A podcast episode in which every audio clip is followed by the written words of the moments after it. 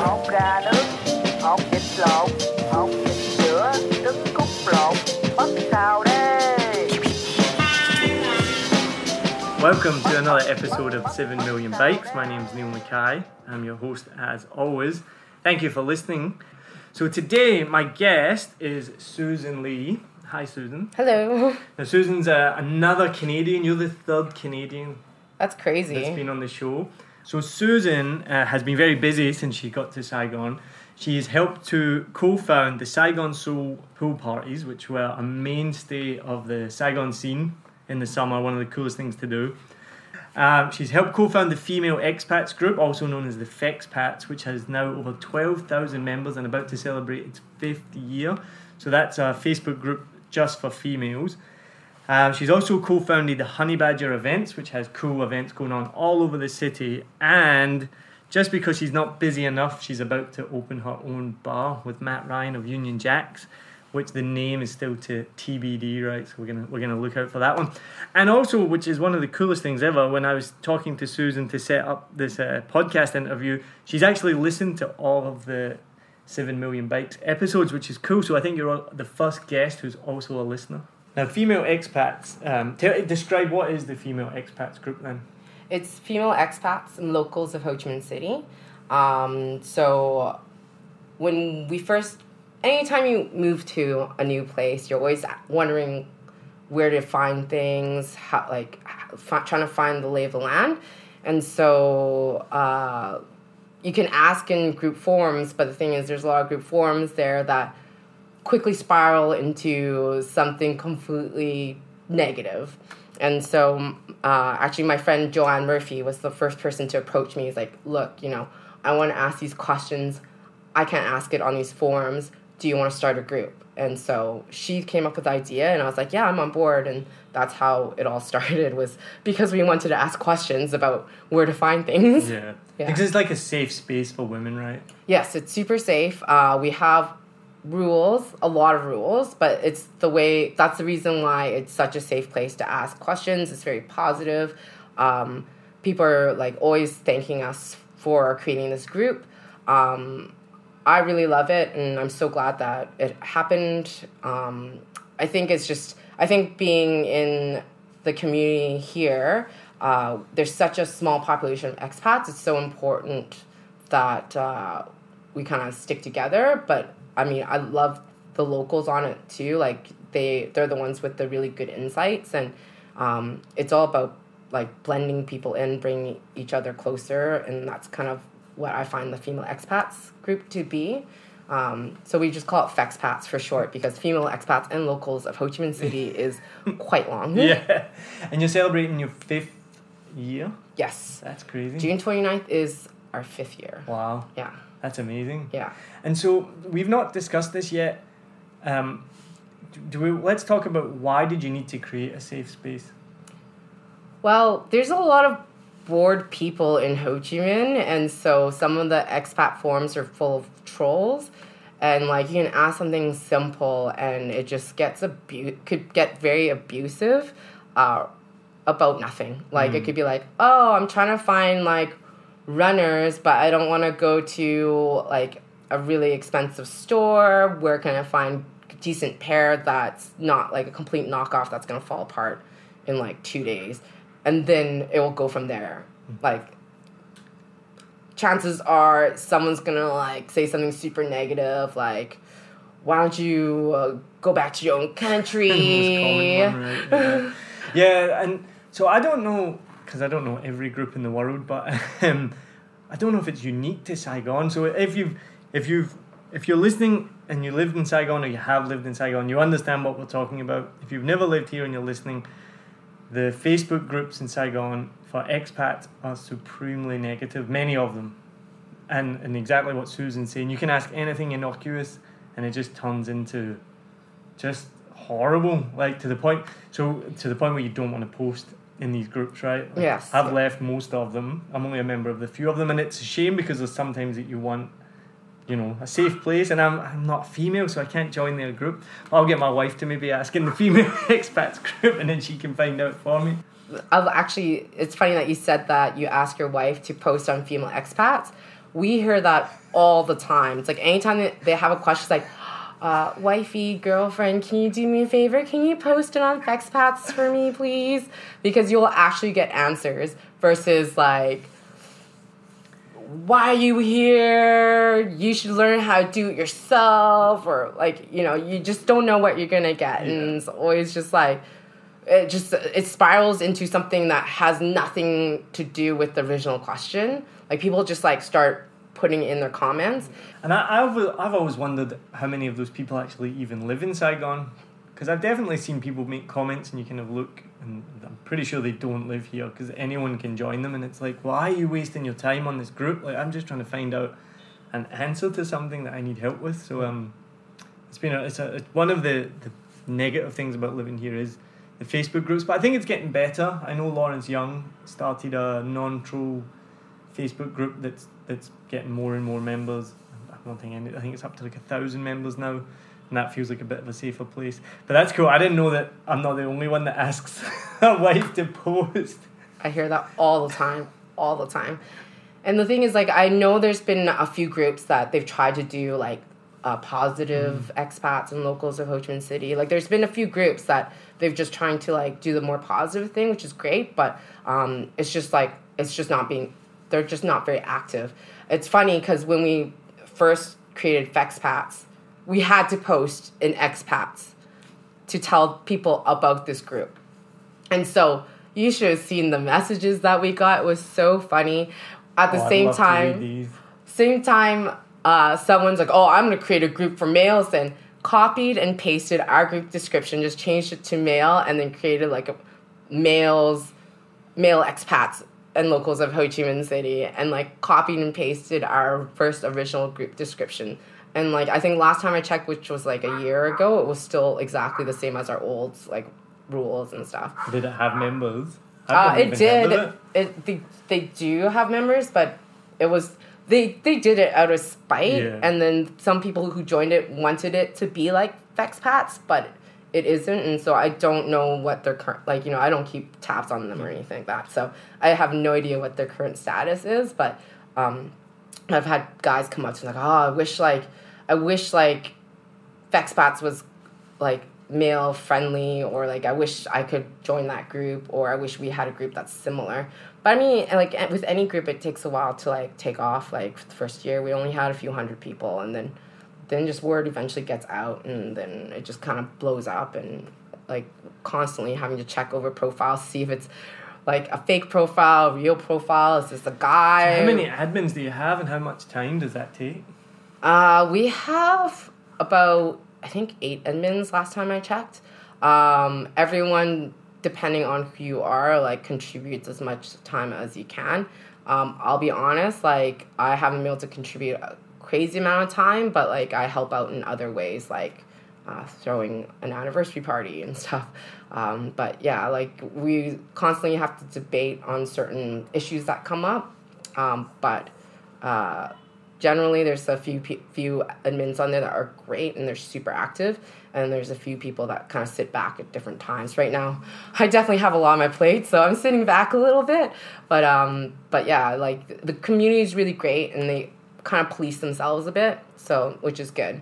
Um, but now, like F- Facebook groups gotten even better. So if you race a post, it tells you like w- like get pop the rules pop up, and you just click which rule they broke, and then you send it off. So it's really it's it's gotten much easier. And what are your rules that you think have helped make the group successful?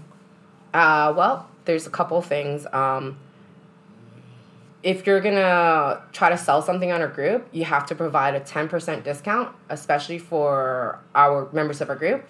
Uh, this helps because it doesn't, we don't get bombarded by sales posts. Um, and then members get a benefit out of it, so it's kind of like a win win situation, and then people get to advertise their business. Um, no, we don't allow uh, housing posts.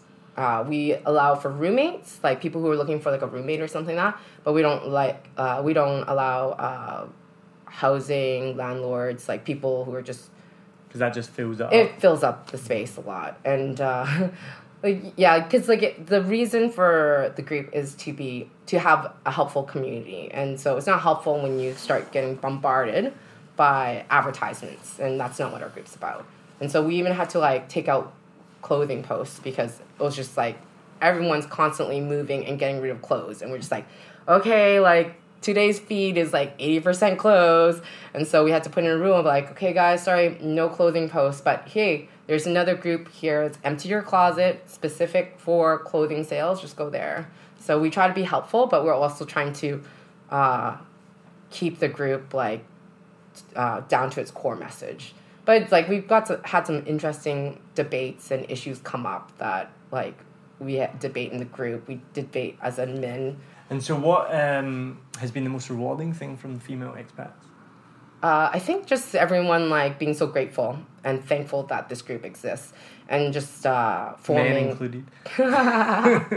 yeah, forming connections. Like so, you know, people end up coming uh, coming to Ho Chi Minh for the first time, and they don't know anyone, so they'll just like post on there like, "Hey, like." Anyone want to meet up for a coffee or something? I'm new to town, trying to get my bearings, meet new friends, and so some people uh, I think that's a great example that if they posted that post, that exact same thing on another group, ah, the comments would be horrible and it wouldn't be helpful for that person. And I've seen people post things in those other groups when it's like you're scaring this person away before they've even got here. Like they're to come here and just think so negatively of Saigon. And it's not like that at all. And you're just some troll that might not even live here. And you're just like attacking this person for asking an innocent question. And so yeah, that, that's a good point that people can go and say those kind of make those kind of just completely innocent comments, but then get you know positive feedback from it. definitely and like that's the thing like that's why this group exists it's just for you to like like ask questions try to meet up with people and not get attacked but that being said like some of those expat groups they have so many members and we have like a team of eight people and we still miss stuff and like it is a lot of time committed to it. Like people message me all the time, like, why am I not being accepted? Why did my post get erased? And like, and sometimes just like, it's gotten to the point where I'm like, can you please read over the rules again and tell me why you think your post got erased? Because it's like it's it's It's getting such a teacher move. it is such a teacher move, but it's also like you clearly don't remember the rules. You need to refresh yourself. Like figure it out. You're, you're an adult. That's a great one. Yeah. You tell me why it's wrong, and then I'll tell you if you're right. exactly. And you know what?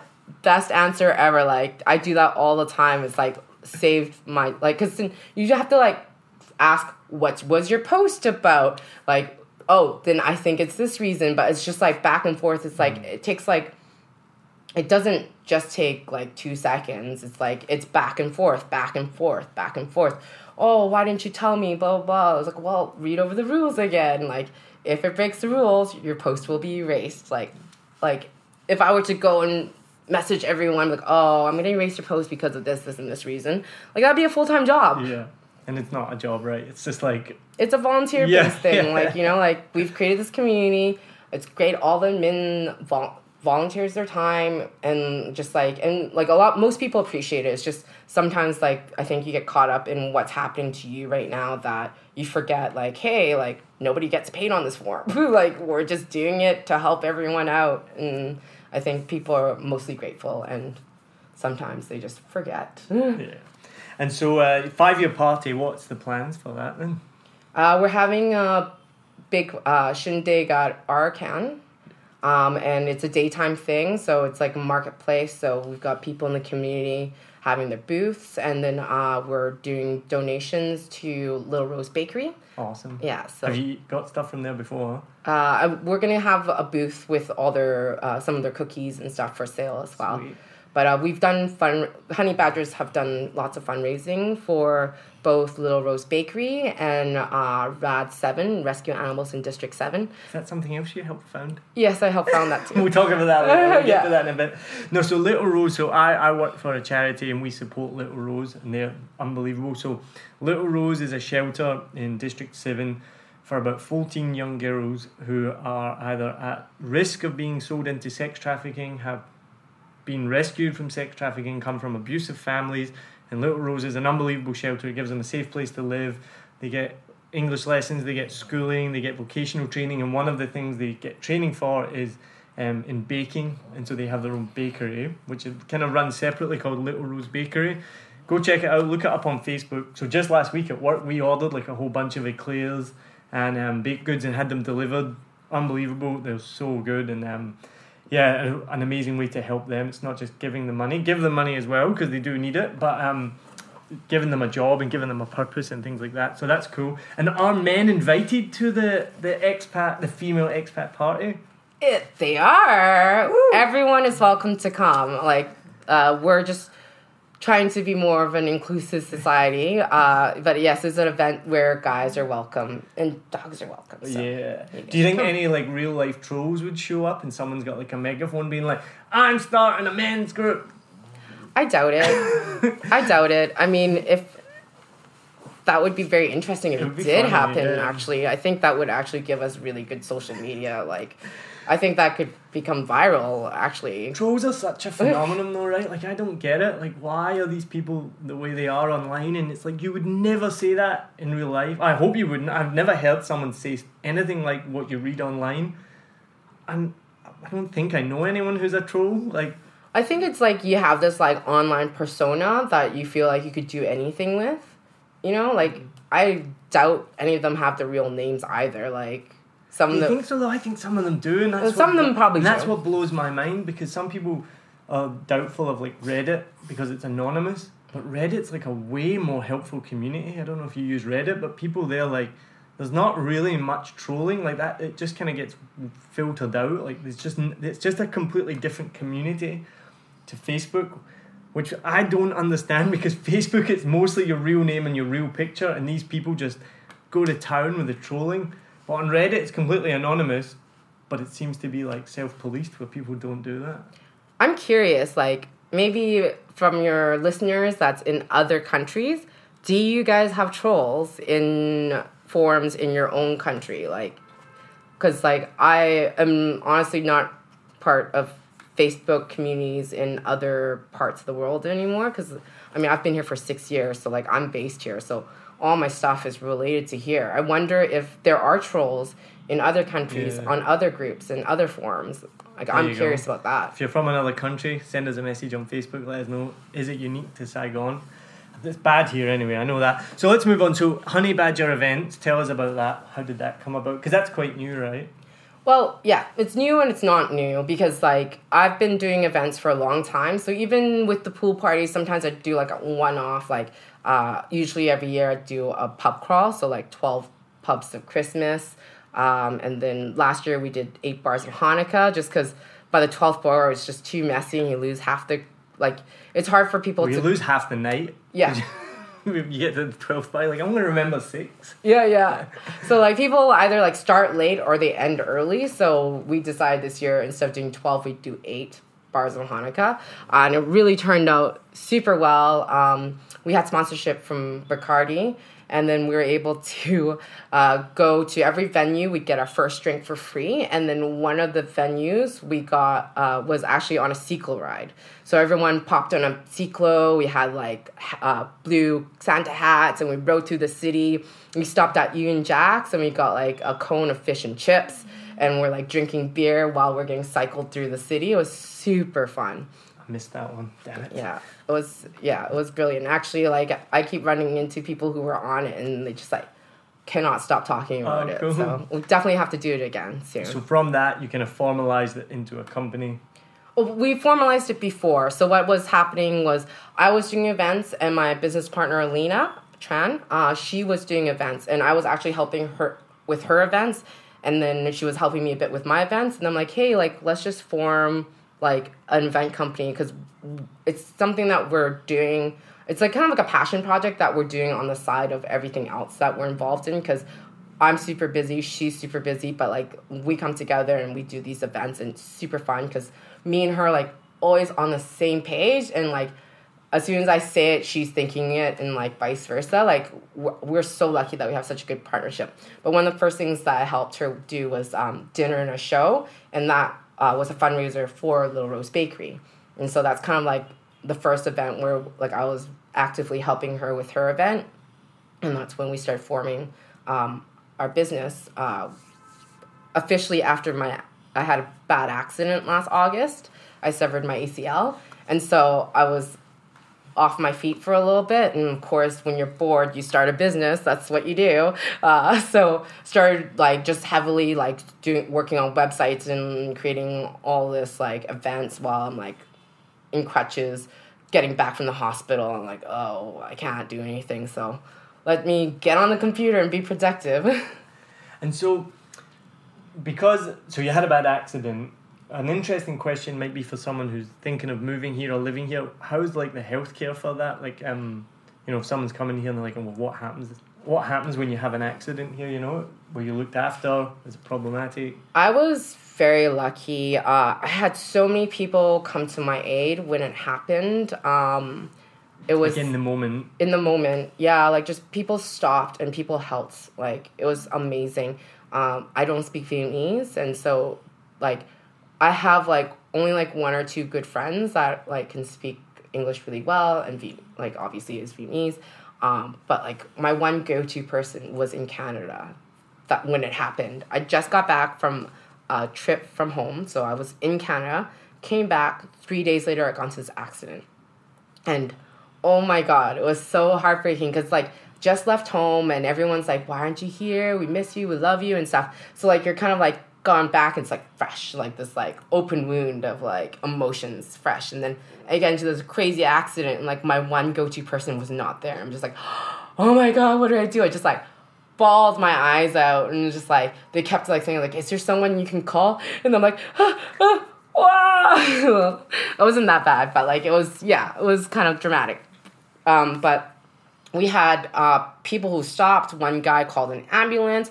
These girls that were walking back from their lunch break could speak English, so they stopped to help translate between the guy who was calling the ambulance. There's another guy who took my bike. There's like this. Uh, I didn't know about this, but they have this whole like um, community of like people in the, the community that when they see a bike accident, what they do is they stop and they secure your bike for you. So they put your bike in a like a proper location where you can go gather it, get it later, so that you know your bike doesn't end up getting stolen or something like that. I didn't know this like this this this society existed until someone told me about it after I told them what happened. So it was very interesting. Um, I got brought to a local hospital. Um, facilities weren't great, um, but people were very like uh, very friendly and very helpful. Um, but the one advice I would give to people traveling here is have insurance. Have insurance. I was a walking billboard for insurance because if I did not have this insurance, I would have not. I would have been fifteen thousand dollars in the hole from my knee. Like surgery is expensive and like because i'm not a resident of canada it's not like i could go back to canada and like get everything fixed for free because i'm like you have to be a resident or you have to be You're not a resident of Canada because you've been away for so long. Yes. Yeah, and I'm the same in the UK. Yeah, yeah. to remain a resident of canada you have to be in canada six months plus a day to keep your resident status right like i'm still canadian Mm. yeah, yeah, obviously yeah. but yeah, no, I know what you mean. yeah because i'm not paying into the s- Yeah. system there like i'm not paying my taxes It's there the same in the UK. I thought that I would always be covered by the NHS when I went back to the UK, and then I only found out like last year. Same, same thing. They were like, "Oh no, you need health insurance to go back to the UK," and I was like, "But I'm, I'm Yeah. a citizen." They're like, "No, no, you're not a resident." I was like, oh. yeah So yeah, no, I'm the same. I always have insurance. Yeah. I won't go a day anywhere without insurance. Well, I, you know what? I played with fire because like the first three years I didn't have insurance. Uh, mainly because like my boyfriend at the time was just like, you don't need insurance. You just go back home, Canada. And it's just like, it doesn't work that way. Yeah. but like in his head, it worked this way. And so finally, like I was like, no, I'm getting insurance. And then I tried to convince him to get insurance, but he never did it. Um, but then like I was a walking billboard. Everyone's like, oh my god, I have to like, oh my god, this is what happened. My insurance company was amazing, and like, like kept sending it to my sending my insurance lady like, hey, like talk to this person. Like, you know, it's just because of what happened to me. I don't want something like this to happen to someone and not have like have coverage for them. Like it's just it could be so expensive and it happens over a split second and you know, you're gonna like why do not pay like what 500 600 maybe 1200 like a year and like one accident 15000 and it wasn't like a big surgery. You know, it's a very common surgery that uh, a lot of athletes suffer from. Like, I was just shocked. Like, I was so happy that I had insurance. I'm a, I'm a massive advocate of insurance uh, to the point where I think I bore people sometimes. But I, yeah, I'm just, I'll never take that risk because, yeah, I agree exactly. It can be a split second. It can't even be that big a deal, but Yeah. it will be expensive. So, um, yeah, definitely. So that's a good tip. Anyone thinking of coming here. And then, so how was the healthcare after that? After you, you said it wasn't great, the first hospital you went to? Yeah, like I mean, like when the problem is there's also the language barrier. Like the doctor could speak a little bit of English, but like not a lot. And you know, when you get into an accident, you're like swollen, so you can't get proper testing done. Like you can only do certain types of testing. Um, they checked to see if any organs were damaged, and which was really great. Um, but they never said like, hey, like in a few weeks, go get an MRI. And so it took a while, but then I figured out like a month later that my ACL was severed, and then so that's when I started like going through like insurance and stuff. Um, but I was lucky; my insurance covered uh, hospitals in Bangkok, so I ended up going to Bangkok to get my knee surgery, just because it is hit and miss here.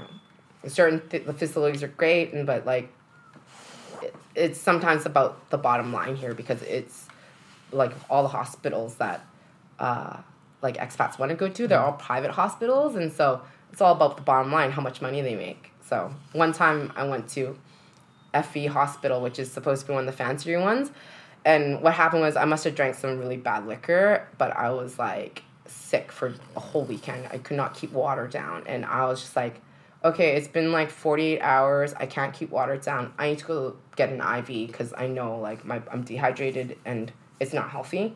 And they try to like convince me that I needed to do like uh, a CT scan because I might have appendicitis. And then he was pushing in the middle of my stomach where my appendix is supposed to be apparently.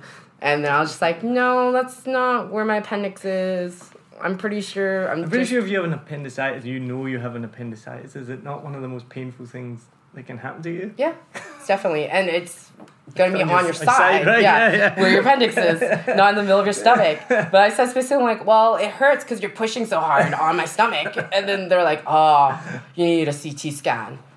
It was like 350 US dollars, please. It's just like, oh no, thank you. Like, I definitely know that's not where my appendix is, so. And then you try to get another doctor to come over and be like, oh, we will not be responsible if your appendix like explodes. I'm like, well, I'm pretty sure my appendix in the middle of my stomach is not gonna explode. Just give me an IV. Yeah, exactly. It is a, it is a worrying thing. I know I've thought about it in the past. I've not really had any major problems, but the healthcare system here can be okay, but it can be hit and miss. Yeah. And I think what happens is because it's so hit and miss that like we rely less on the doctors here. And so you end up just going straight to the pharmacy and like giving the description of what you have because you feel sometimes the doctors have exactly the same training as a pharmacist. It's like ridiculous. And then also like some things that I would have gone to the doctor if it happened in Canada, I just don't go here because I'm like, chances are they're not gonna know what's gonna happen, like what's happening. So like it's not good. I It's difficult not having confidence in doctors. That is a challenge here Mm-hmm. because I've been a couple of times and you do sometimes get some misdiagnosis or, or they don't diagnose something and it's and I know for some people I know they, they say I, I you know go to the doctor you're sick and they're like well no because he's not gonna tell me what's wrong with me and it's like that's not a good situation yeah. to be in right One hundred percent agree. Someone told me I won't name the hospital recently, but someone told me the hospital that I regularly go to, or like kind of clinic if I if I, I ever need to go, they speak really good English, and so I always feel like you know quite comfortable there. But a Vietnamese colleague of mine told me that it's not actually that good a hospital. They can just speak good English, Oh, so that's why the, a lot of the expats go there. But it's not actually good quality, and I was like, oh.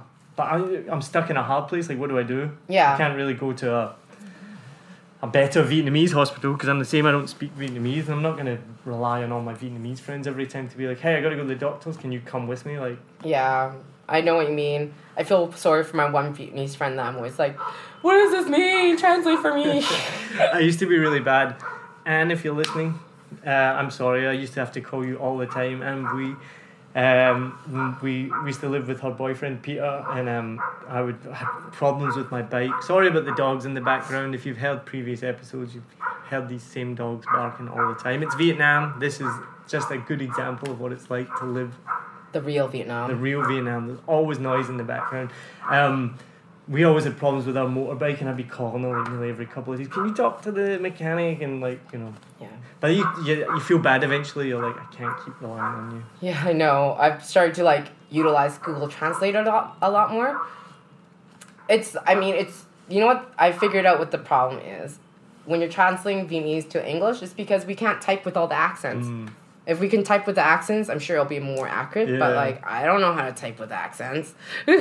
Well, the other problem with Vietnamese to English or Vietnamese is it's a lot of it's not literal translations. You know, like some of the phrases or concepts. Like I read a document, like a, it was kind of explaining how difficult Vietnamese is. It's- It's one of them. It's like someone showed me a language tree in English and v- and Vietnamese is almost as far away as you can get in terms of looking at etymology of where the languages came from. They share the Roman alphabet, but apart from that, they almost share nothing else.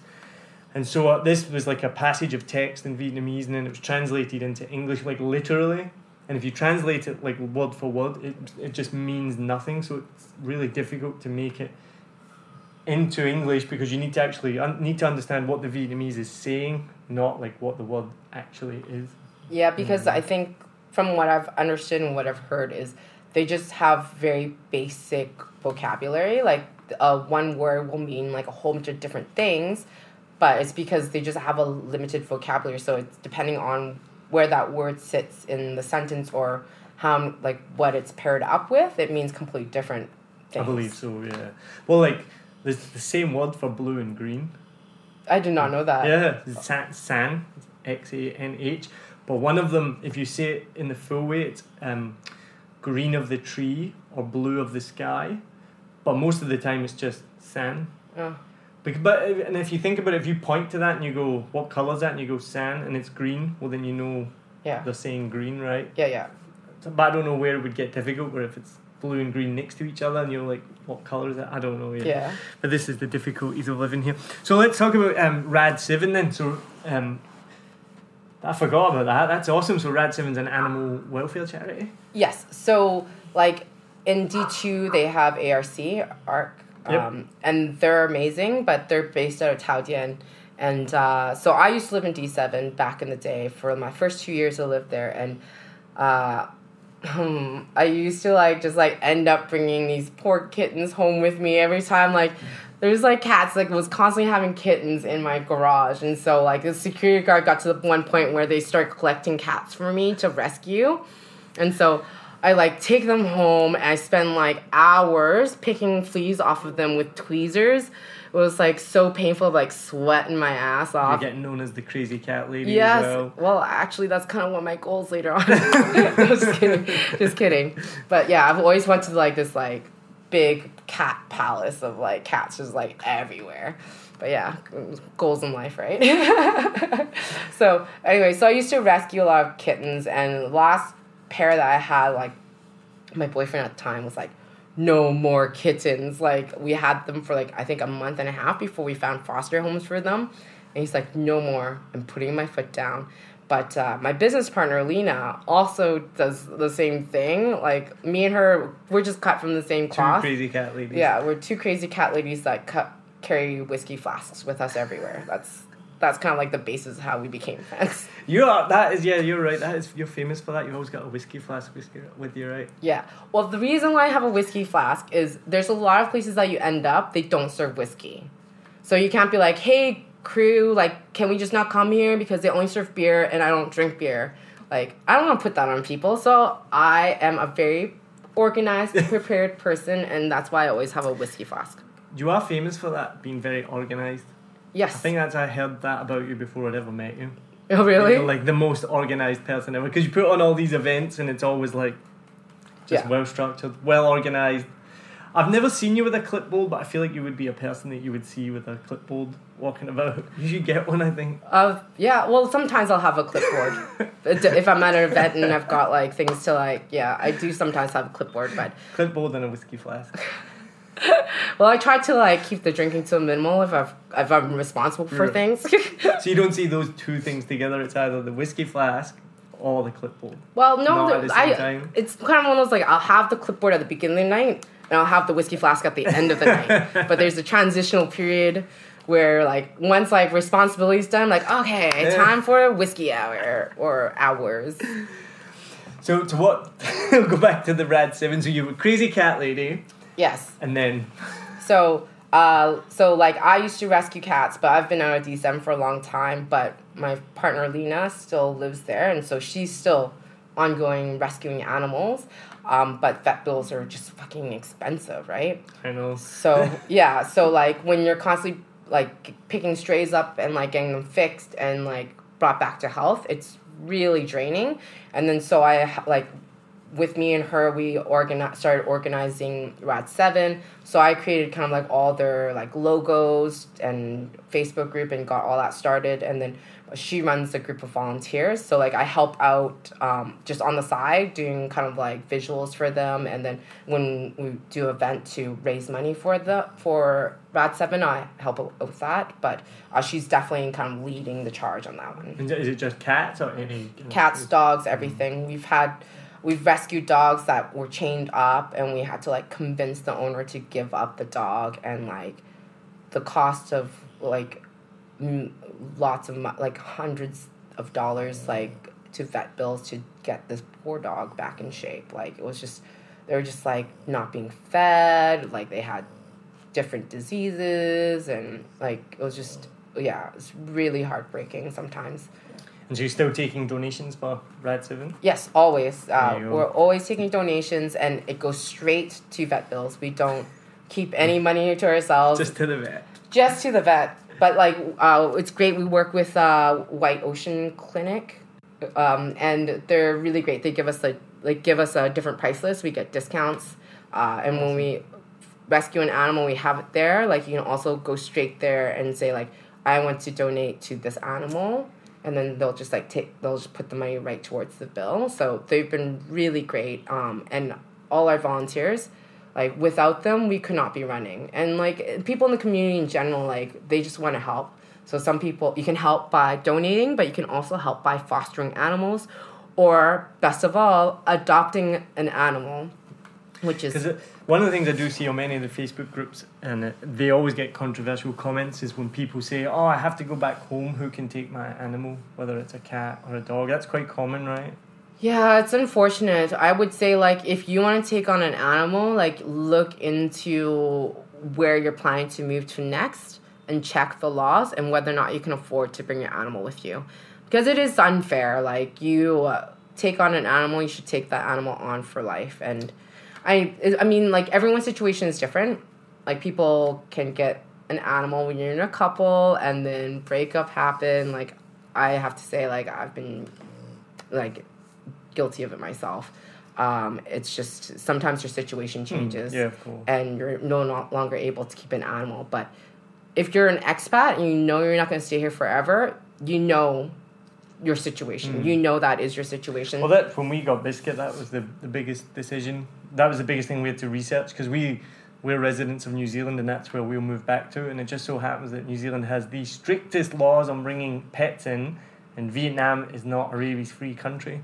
So if we want to go back to New Zealand, we'll have to move to another country for anywhere from three to six months with Yeah. Biscuit before we can even go back to New Zealand. And we had to take that into consideration, like how much do we want a dog? We're going to be here for the foreseeable future, but maybe not forever. So when we do make that decision to go back to New Zealand, yeah. we have to know that we're going to have to move somewhere else. And Yeah. ultimately, we're like, right, we're going to do it. And Yeah. we're glad we have. But at at one point in the future, it's going to be something that we'll have to deal with, right? Yeah. Well, you know, like it's going to be a probably a cool experience living somewhere else. Yeah. So Well, we found out recently from the vet here that you can actually go back to the UK quite easily. Mhm. And if you stay in the UK for three months, then you can go back to New Zealand. Mhm. And I haven't lived in the UK for 15 years. So do you have family there? Yeah, yeah, yeah. So it would be cool maybe to go back though for three months and spend some time there. Yeah, totally. And you technically don't need to be there for three months. Yeah, yeah. The dog the needs to be yeah. there. So, you can always go back for a few, like a month or something like that. Leave it with a relative. Mm. Leave your. I know that's hard, but Mom, if you're listening, You're gonna get a dog soon to add to the two that you already have. There you go. See, problem solved. Yeah, I go. love solving Done. problems. That's kind of like my thing. She's got a clipboard out already. Yes, writing it down. So I have a, personal question for you. Are you single at the moment? Because you've mentioned a couple of times about a breakup. Yeah, um, I am single. Uh, same with you. I had moved here with a partner, um, but uh, we broke up. Um, it didn't work out, which is totally fine because like it's brought me where I am today. Uh, but uh, yeah, it's uh, it's really tough. Uh, like first, it took me a while to be open to dating because like I was with my ex for six years, and before that I was with someone for six and a- uh, sorry three and a half years. So like between the two of them, it's like a decade to get like with one one person at at a time. Um, so like it took me a while. Like I think like you just kind of lose yourself a lot in, in relationship. Like sometimes you give and take and anyways uh so yes i'm single now uh it's definitely it's different Well, my question was going to be, and the reason I asked that is because it's a.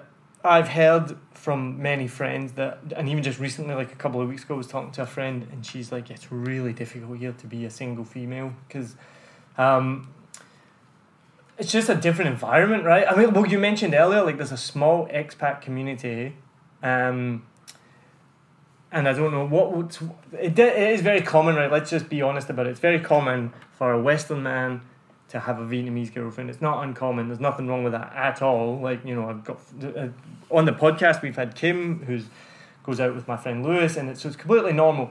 But it's not so normal that an expat woman dates a Vietnamese man, right? true Why? Why is that? well honestly i'm not sure i think it's just to personal tastes like um well for i think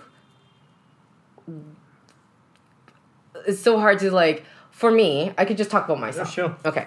So for me, um, I really like intelligent conversation. Like I like talking about current events. Um, I like analyzing situations, personalities. Like I just find life very interesting. But if I'm going to be with someone, I want to be able to discuss all this with them and like complex issues. And so for me, it's more about being able to communicate properly with a partner. And I mean, like, it's it's tough enough finding someone that you get along with and then also like speaking the same language whether it being like actual like english language or just your same goals and i don't know like talking about interests it's just hard to find someone that you mesh with and i think with cultural differences um, that's an added difficulty um, so it's language it's cultural um, there are very different expectations. Like you bring that up, and it's it's very true. A Vietnamese man is expected to almost meet a woman. A woman's expected to meet a man, get married, have a baby, move in together. It's, it's a very clear um, path, and not all Vietnamese people, from my understanding, are happy with that, but they have to kind of do it regardless. And so then maybe what you're saying, do you think would you agree that then it's difficult because even though the Vietnamese a Vietnamese man or woman have to follow that path, it's unlikely that a Western woman is going to go down that path with a Vietnamese man. That is very true. Um, I think what like at least for myself, I've always been a little bit different from everyone in the sense that like I don't want to have a family. Like I don't want. I'm not planning to have kids. It's just the thing, and so like that cuts out a lot of people. It does. A lot of people. That's part of living is having offspring and like which is great for like a lot of people it's just like it's never been my thing and you know i used to get oh you change your mind you change your mind but like it's just something that i've never wanted and so which makes the dating pool even smaller i would say. Mm. But adding that with like intelligent conversation just like for me i need someone who's motivated like me who wants to get involved and also very social like the list is quite long Yeah. and therefore i'm still single just waiting for the, the right guy to come along with a clipboard yes and just ticks all those boxes. yeah So what have you had any dating disasters here in Saigon? Uh, well, I, okay, here's another thing. Like, I'm not on Tinder or any online dating app dating um So your pool just got even smaller. Then. yeah, my pool's even smaller, and Have so you meet people in real life. yes, What? it's a thing. yeah, because I I'm so social. Like Yeah. I'm always out and about, and I'm always meeting people. So uh, I would not say there was a dating disaster. But there was like someone that I was interested in dating, but then turned out had been sleeping with another friend. So that kind of just like put a stop to the whole thing. And It's like, oh, that's not happening then, because like I'm very like rule oriented in a way. Like, I guess that makes sense because I'm very organized and I run these forums. Like, there's certain rules that I go by in life, and one of them is not doing that. Dating your someone that your friend's dating. It's hmm. just not cool. Most And people have that kind of rule, though, right? true, true, but like you know, like the pool's really small Yeah, here, yeah, so like there's a lot of like cross it, like you know, just everyone kind of in the end knows everyone Yeah. and could have slept with that person. and it's different if it was just like something in the past, but it Mm. was just like, you know, on and off. Then you're just like, okay, I'm cool with like not getting. Ma- I'm not. I don't like drama either, so I avoid situations that would cause drama. Mm. And does that come up in the female expats group? Like, are people like, I'm single, what do I do here? Yeah, it definitely comes out comes up all the time and it's I mean it comes up in regular conversation between girls and it's just a thing like and it, and I don't think it's just it's part of it's being in Vietnam, but I think part of it is just online dating and apps and what social situations caused in the dating world has quite changed because like for me the reason why I never used Tinder and never liked the concept of Tinder is because it makes okay first of all you're basing everyone on their photo so it's superficial and then and then because you're swiping like left or I actually, I've never oh, Okay. used it. Yeah, So you whichever way you swipe- too long. whatever direction you swipe to say no it just like makes life like it makes like you feel like oh like all these opportunities are possible and you're just like it's so easy to just say no and then when you actually meet someone that you like connect with like you just think things are Disposable. disposable that's mm. exactly it. And i don't like that concept where it's like people are disposable and that's what i feel like certain apps mm. makes you feel like people are disposable. It's so easy to just like say no to someone. But and for me like i'm time poor.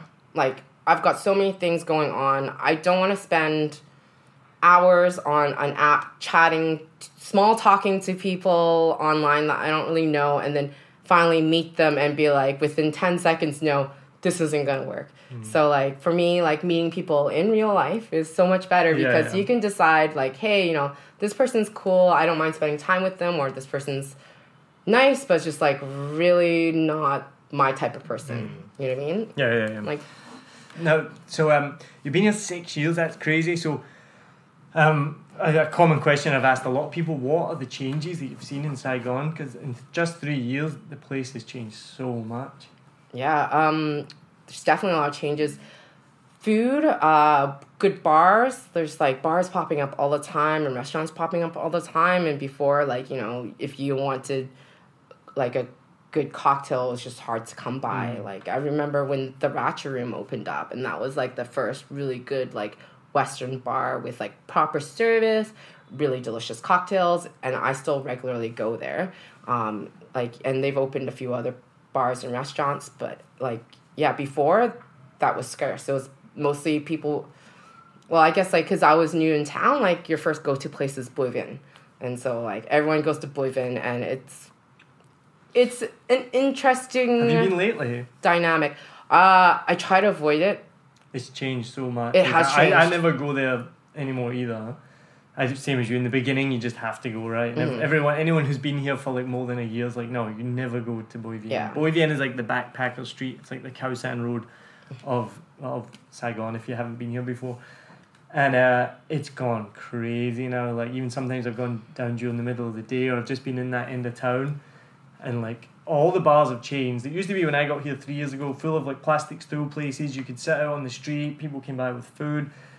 I went down there at night recently, and all like on the bikes. I was just, I was just like I said, I was in that end of town, and all the bars are all competing with each other for music, and it, they've all become like super gaudy, over the top, themed bars. All the plastic stool places have gone, and it's they've made it a walking street. Um, so I can't think how I was driving down it, but No, on the weekends they've made it only on the walking street weekends, on the weekends right, at night. Must have been during the Yeah, week. only during the nighttime, and it's only for a few hours to be Yeah. honest. But it's just gone crazy. There's like a Starbucks, there's a Burger King, there's yeah. Yeah, it's not what it Starbucks wasn't here when I first got here. No McDonald's. Those all came while I was here. Popeyes all came when I was here. Wow. Um, so like the accessibility to Western food has gotten better. I mean, it was always pretty good to be honest, but it's just gotten like more over the top, and they've gotten way better at creating making signs. So like before, like you know, like uh, like a sign advertising whatever their business is, like it was just like a, a sign with a whole bunch of writing across it, your address, and a whole bunch of other stuff. I mean, it's all Vietnamese, so I don't know what it says, but it's always like a sign with like all this writing on it. But now they've got like these giant signs that's really visual, sometimes like neon lights, and that's the one thing I noticed about Bui when I walk down there. It's like it's com- it's like turned into kind of like Vegas signage. Like it's not Vegas, but like it's going towards like big neon signs versus like really crappy signs with like 20 different things written on it. That's like a huge thing. But yeah, I like I do avoid it as like much as I can, but like sometimes you my visa lady's there, so I have to go there sometimes. And like at the end of the night, and like if your group wants to go there, then you just end up going there. Yeah, it's like I, I- have.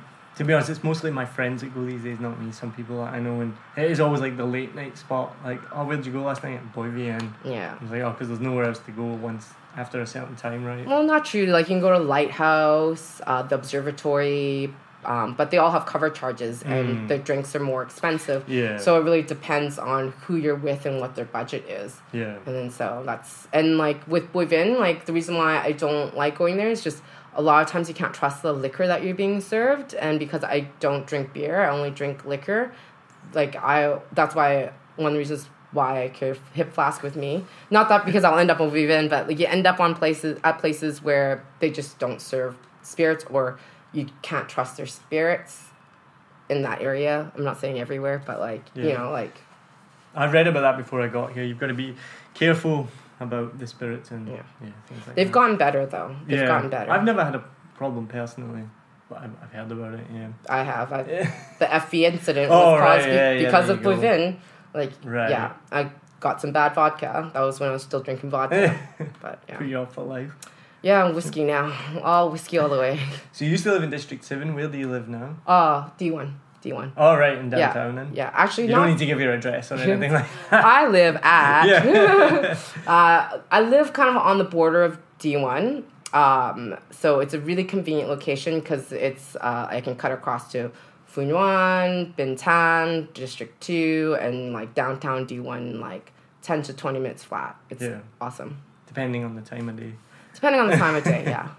So we'll move on then to the final part of the podcast. We finish with the same questions. Now you've listened, so you've heard all the, everyone else answer these questions. You don't have to come up with anything unique.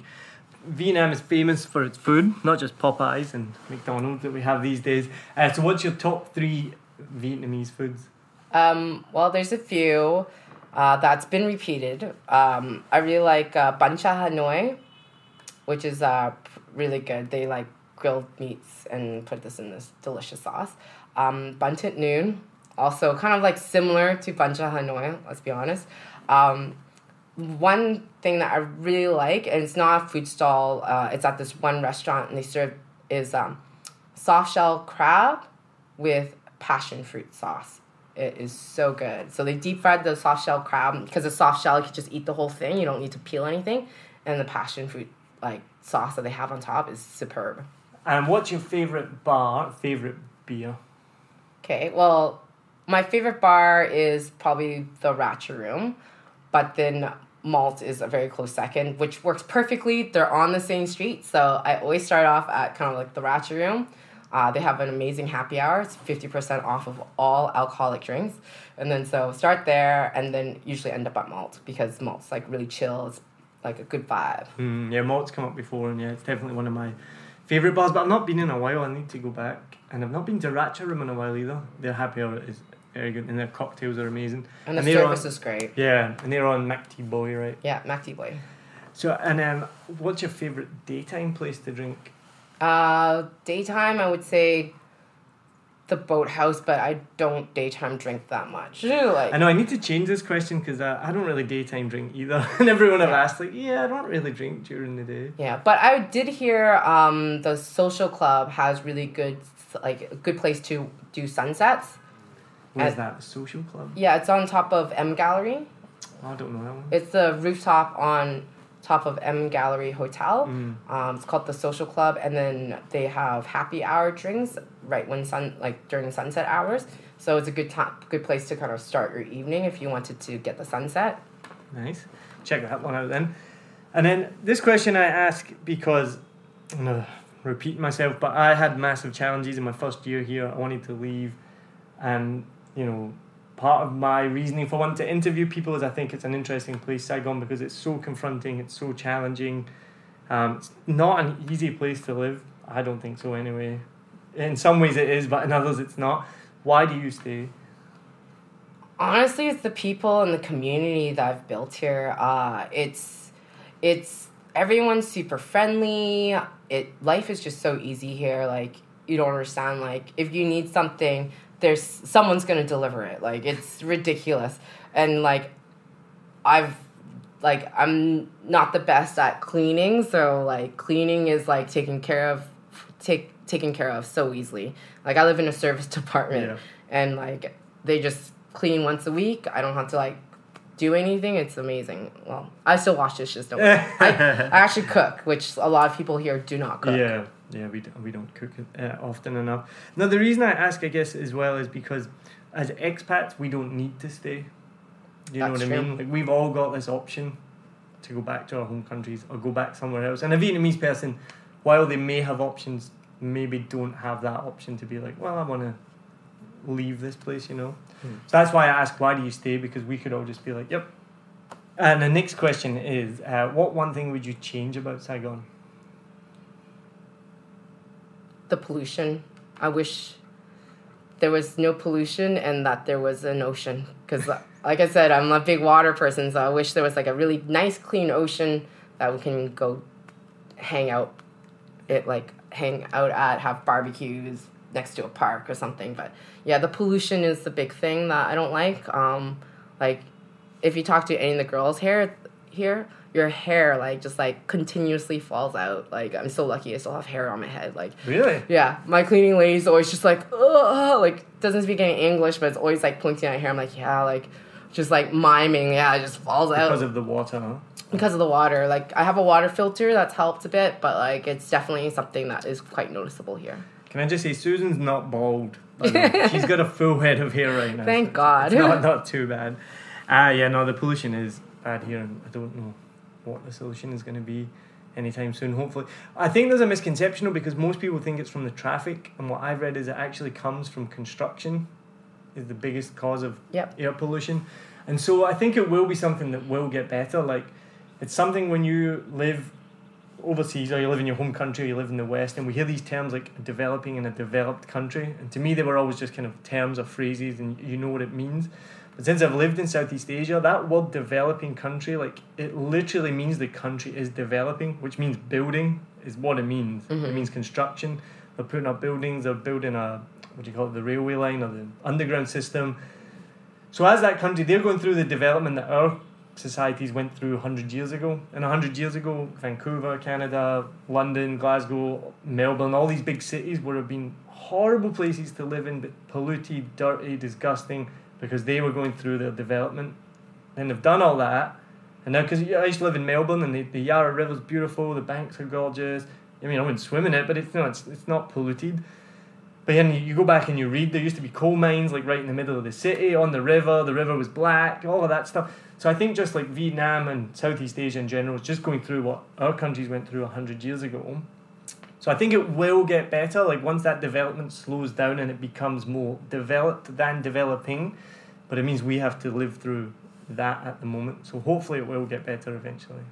Well, there's the catch 22, isn't it? Like, once it's developed, everything's going to be like way more expensive and like uh, the opportunities will be way lower. Um, I mean, it's kind of a catch 22. Yeah. Like, yeah, we're living through the development stage, but like we have all these opportunities to get into the market, doing whatever you want. I mean, that's why like I'm opening a bar. Uh, Mm-hmm. Yeah, yeah. trying that out and seeing how that goes. Uh, so yeah, so that's my new project. Is I'm opening a bar with my good buddy Matt Ryan, which had he's come up in conversation yeah. in previous podcast uh, episodes, and so yeah, we're opening a bar and super exciting. It's kind of like a pop up bar for a year and see how we Nice. like it, and then uh, going from there on.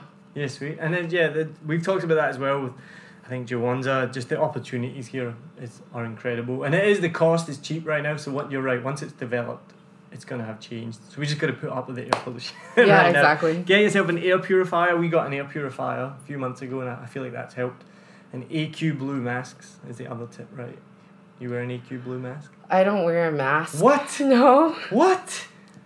That's more important than insurance. Yeah. well, It's really hot.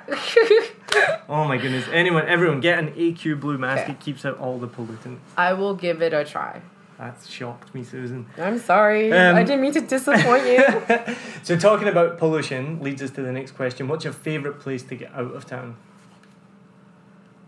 Well, honestly, I've been so busy that I haven't had a chance to go anywhere in the last year. But previous to that, I was traveling a lot. And because we're in Southeast Asia, it's so quick to pop on a plane and go somewhere really cool. And in the last few years, I've been really into diving. So my answer is anywhere that there's good diving. Where's your favourite place to go diving? So far, I've been to Borneo, and that was really amazing. Oh, it's so hard because El Nido was amazing too. But I went to El Nido like four or five years ago, so now it's quite different from when I went. But that was like my first diving experience. It was so amazing, and I went with this company called L Dive. I still remember the name because uh, the owner was so good and was just like super kind, really attentive, made you feel really safe, super patient. And that's so important that you go diving with someone that's really good because like your life is at stake, right? So because of that experience, like I just fell in love with diving and yeah, like diving. Just go diving. Cool. And There's treat your oceans right. yeah.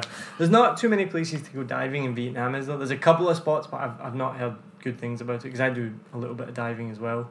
There's nowhere really you would recommend in Vietnam to go scuba diving. well, um well it's hit or miss. Cham So- Island, off of Hoi An. Been diving there a couple of times. I went there, but when I went there, the visibility wasn't very good. Yeah. It was definitely not the right time to go, but I just really want needed to go diving, so I went. But I did rescue a cuttlefish from a fisherman's net. That was really cool. Um, uh, I've been. I got my um, my open water in Nha Trang, um, and that was all right. I had originally gone to Con Dao to do my license, but the thing is, like, they're really strict about when boats can go, and we gave ourselves four days, and out of the four full days that we're there, they allowed us to go diving once, so I couldn't finish my certification. But when I did go diving, it was pretty cool. It, it's definitely probably the nicest dive site in Vietnam. Um, and uh, I saw a moray eel. They like big shells. Like it was just it was really diverse. But it was in Con Dao, and unfortunately, if you're going for diving, it's sometimes you can go out, sometimes you can't. Um, it's a really small town, so like there's not a huge amount of things to see. But the, it, it was interesting because it used to be uh, prisoner, like they used to keep prisoners there, and so there's quite a military presence, and so there are like uh, like touristy sites to go to, and then because it's such a small island, you can ride around on a motorbike. So that was lots of fun. Cool. Let me check that one out then. Yeah, I haven't been there yet.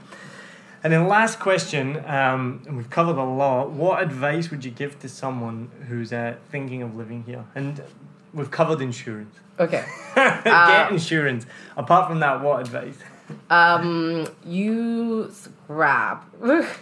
uh, to get around and don't drink and drive. Like people do it here, unfortunately, and it's so silly because the cost of getting a private driver, it, whether in a car or on the back of a motorbike, is so cheap here. Like there is no excuse why you should be riding your motorbike if you're drinking. So my one rule when I go out, if I'm gonna have one drink, I'm not taking my motorbike, and it's super easy to deal with, and like that's kind of the rule that I go by. Mm. I think you just have to plan ahead, right? Like that's what too many people do is they don't plan ahead because you're just so reliant on your motorbike here. So they take it and they're like, oh, I'm gonna have a drink, and then it's like, oh, I've had five drinks.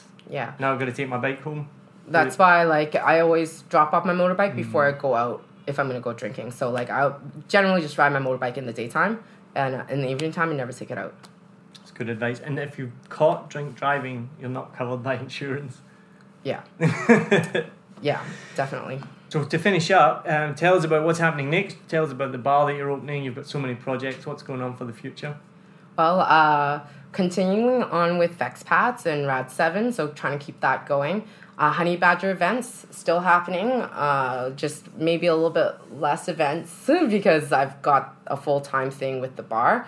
Um, so I'm really excited about opening this bar because it really like kind of brings together kind of like my whole entire Saigon experience. It's like I just kind of want like my own watering hole where people can come and just like hang out and like chill out and so I can catch up with them. That's really why I'm opening a bar is so I can hang out with all my friends. um, but yeah, like I'm doing with Matt Ryan, uh, who used to um, who used to manage emergency room, which has been brought up in a previous co- podcast. That was a late night spot, right? That was like Yes. where people would end up if Yeah. like going out for a late night, and it's, it's such a good spot. Yeah. yeah. It was uh, definitely like the go-to place. I felt it was like my cheers where you feel like you're at home. I walked through the door and they'd be like, they would ask me if I wanted my drink, which was uh, at that time was Long Island iced tea, no tequila, which is like probably the worst drink you can have when you're like plastered. But I'd always end up walking around with this Long Island iced tea with no tequila, probably for most of the night because I like at that point I was so blitzed. I had to like I had to like train them to like start offering me Jameson sodas because when you're drunk, you're just like, yeah, you say yes to whatever they tell you. So I had to like eventually like wean them off of my old drink to like do Jameson sodas because I was just like, oh, like end of the night, I need that like the soda water to kind of hydrate me. Uh, so yeah, no, it was, uh, it's definitely not going to be a late night place. Like it's going to be closed a little bit earlier. Plus, they're they've got this new law that's coming in, which we'll see how it gets reinforced. But you're not supposed to have a bar open from two a.m. to eight a.m. So, plus like as much as I love seeing every like you know being at a bar, I just want to like close down and go somewhere else too where I don't have any responsibilities. like I said, like clipboard at the beginning of the night, flask of whiskey at the end. Um, so I'm doing it with Matt Ryan, and so uh, it's right below Union Jack, so it's a really convenient location. And then so we've got kind of access to the kitchen upstairs, so we'll be doing our own bar menu, but um, we. Uh, but it's definitely going to be unique to our bar, and we're going to have. It's kind of like a. It is kind of like a beachy, ocean-based concept bar. A You're little bringing bit. it to you since you can Yeah. go to it. Exactly. Like I can't, I can't have access to an ocean, but maybe I'll just get that feel a little bit when I'm at the bar. So like that's the plan. Whether or not we pull it off, we'll see. Like it's just, it's always like new, right? Like everything is new, and you're trying to like figure how to like make it work, like look the way you want it to. Like what you have in your mind might not be like what occurs in front of you. Um, so it's definitely like, it's definitely uh, challenges that I've never experienced but I like I really lo- I'm just really excited actually because I just want to like just see people and hang out with them, which I do like all the time. But it's just kind of nice that like when people want to like come hang out, they'll know where I am, and that's always nice. Yeah, that's cool. Awesome. Well, good luck with that. Then I'm going to be excited to come and uh, check it out. You're hoping to open quite soon, right? Hopefully, we're uh, aiming for the end of this month or beginning of July. We'll see. Yeah. yeah. Like it's un- it's getting con- uh, there's under construction and. Uh, we're gonna hopefully announce our name like later this week, but Ooh. yeah, there's a, a lot to get done. We're gonna do some soft openings with like close friends that are forgiving at the beginning, as all new businesses Yeah, have to yeah. like work out their kinks. But it'll be. Uh, I'm excited. It's uh, definitely another passion project. So Well, thank you for uh, first of all listening to Seven Million Bikes, a Saigon podcast. It's funny because you maybe heard me say it a couple of times. I kind of go like, for anyone listening, and then I'm like, uh, if anyone's listening, you just never really know. But then it's been cool to to get feedback and hear that people are actually. Uh, Actually listening, so that's cool. So thank you first of all being a listener, and thank you very much for joining me. And when I first started this, you were one of the first names that popped into my head. So I've got to interview Susan and um, find out a bit more about everything that she does oh, as so you sweet. Now, as you know, understand, is a lot of things. So um, thanks for all you do for the Saigon community and all the charities and the animals and the females and the husbands of the females and the boyfriends of the females. And uh, good luck with the bar. Thank you. And uh, yeah, like for me, it's always I'm always happy to help and like meet new people. So uh, that's one of the things that I love to do. So if, if you guys see me, just come and say hi, and like I'd love to get to know you. Awesome. All right. Thanks very much. And thanks again for listening.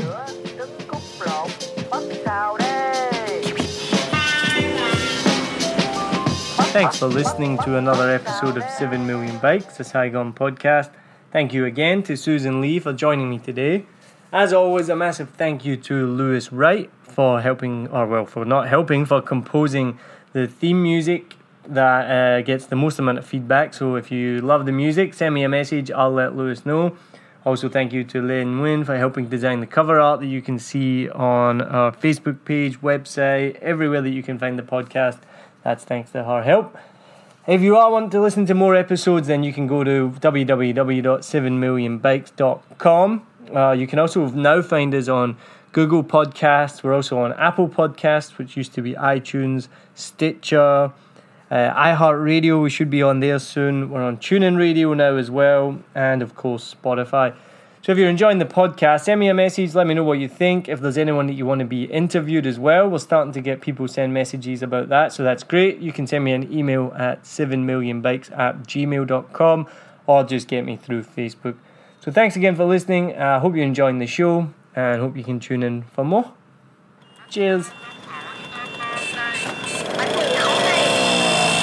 Bánh mì nấu giòn đi. Hột gà nướng hột vịt lộn hột vịt sữa, trứng cút lộn. Mất sao đó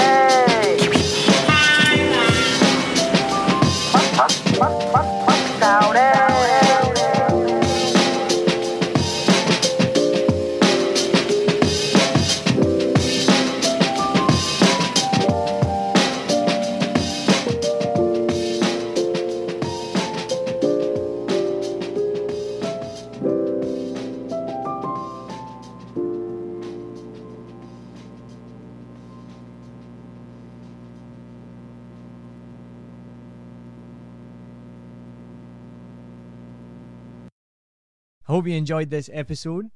If you're like me, you may use your laptop at places where you have to use public Wi Fi. This opens you up to digital snoopers. It's a massive problem. It can be your internet service provider, or you know who, looking at what you do online, or a cyber criminal trying to steal your bank passwords or credit card info, or even a hacker at the next table trying to steal your sensitive data. These days, it is vital that you keep your data safe. NordVPN keeps all of these snoopers away. It makes your internet activity private, protects you from accessing dangerous websites that are phishing for your data, and lets you enjoy your favorite content securely even while away from home. And it's easy to use, even I could use it. I've actually been using NordVPN for years now here in Vietnam, and I'm excited to be an affiliate partner with them. I've used NordVPN to watch Netflix, BBC, Disney Plus with ease, and I also know that my information and data are safe from prying eyes, whoever they may be. Join now, and you'll get 68% off and three months free when you go to my link, nordvpn.com forward slash SMB. Just again, for those hard of hearing, nordvpn.com forward slash SMB. The link is also in the show notes. I know nobody checks them out, but go check that out and you can get the link from wherever you are listening to this podcast. As an affiliate partner, it also means that I will get a small commission when you sign up, but at no extra cost to you. So not only will you be getting a great deal through 7 Million Bikes, you get a great VPN and you'll be supporting 7 Million Bikes podcast. Stay safe online and enjoy the shows you love. Any questions, just let me know. You know how to get in touch with me. And thanks for listening to this show. Cheers.